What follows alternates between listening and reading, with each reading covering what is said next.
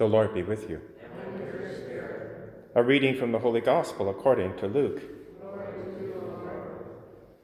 Jesus came to Nazareth and spoke to the people in the synagogues. And he said, Truly, I tell you, no prophet is accepted in the prophet's hometown.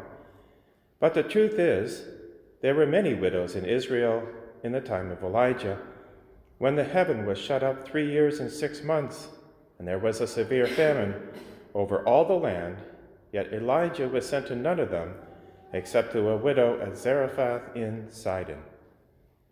There were also many lepers in Israel in the time of the prophet Elisha, and none of them was cleansed except Naaman the Syrian. When they heard this, all in the synagogue were filled with rage. They got up, drove him out of the town, and led him to the brow of the hill on which their town was built, so that they might hurl him off the cliff. But Jesus passed through the midst of them and went on his way. The Gospel of the Lord.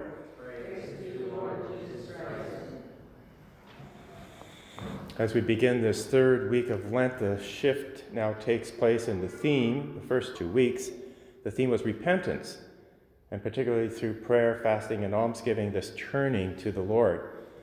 Well, as we begin the third week, the theme now is going to be centered on baptism, principally because in many churches throughout the world there are catechumens who will be brought into the church through baptism, and we're meant to participate with them in the renewal of our own baptismal vows.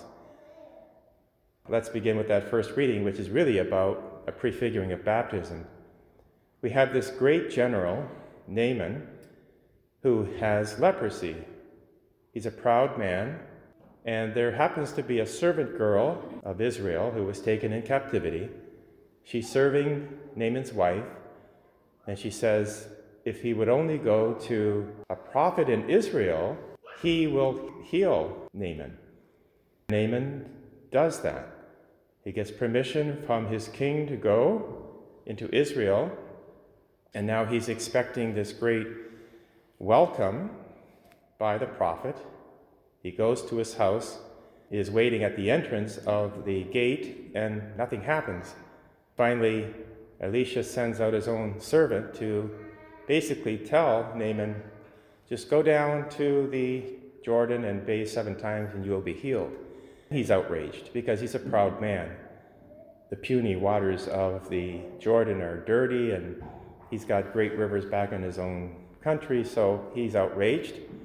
But then his own servants prevail upon him and say, Well, if the prophet had asked you to do something really great, you would have done it. Why not do something very simple? Finally, he agrees. He goes down to the Jordan, bathes seven times, and he's healed.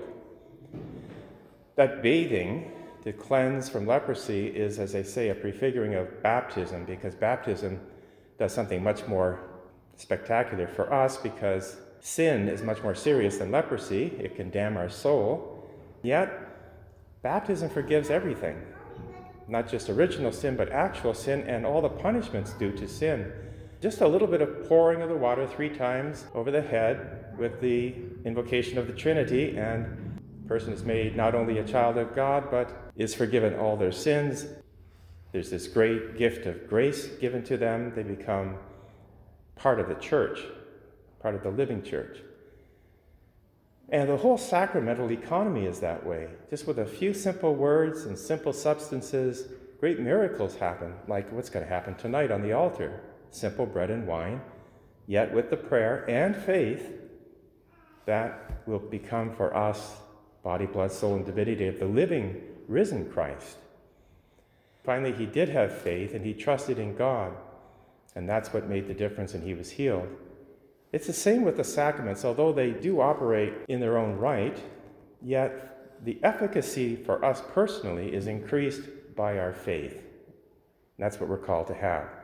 That was Jesus' message in today's gospel to his own people. He goes to his hometown of Nazareth. He is preaching his inaugural sermon in the synagogue. He takes the text from Isaiah chapter 61, that famous text that is interpreting Leviticus chapter 25, the great Jubilee, and basically, Jesus is saying, I'm the Jubilee. I'm here to forgive all sins, to give sight to the blind, to heal, to bring good news to the poor. Now, the people who are hearing this are thinking, that's great because it's meant for us, for the sake of us, for the sake of Israel. We're the chosen ones, we're the elect. We can almost hear the pride there. But actually, Israel was chosen for the sake of the pagans. They had a mission to go out and to use what they've been given by God to convert the nations.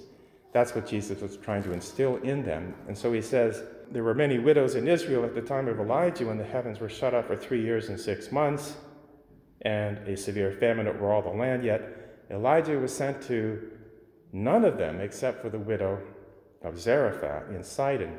Sidon is in pagan country. In other words, there was no faith in Israel. And that's why a pagan in Sidon was healed. And that was the woman who trusted so much when the prophet Elijah came to her and said, I know you only have a little bit of meal and oil for your last meal before you die. This is what she told him. And yet he said, Well, just give me a bit of it. Bake a cake for me, and then you can have some for you and your son. She trusts in him and shares the last meal with this prophet, and then she and her son are fed for three years because of her faith. That's what Jesus is trying to impress upon his people. And then he tells the story about Naaman, which is the first reading. For us today, we're called to increase in faith throughout the rest of the season of Lent as we prepare ourselves for the great celebration of Easter. Faith is at the heart of who we are. Let us always increase in faith, and God will work miracles through us and will increase our ability to bring the good news to others to do things that we could never think possible, all because of the faith that we have. And it's really a gift of God. But it's something we can desire, and God will give it to us more and more.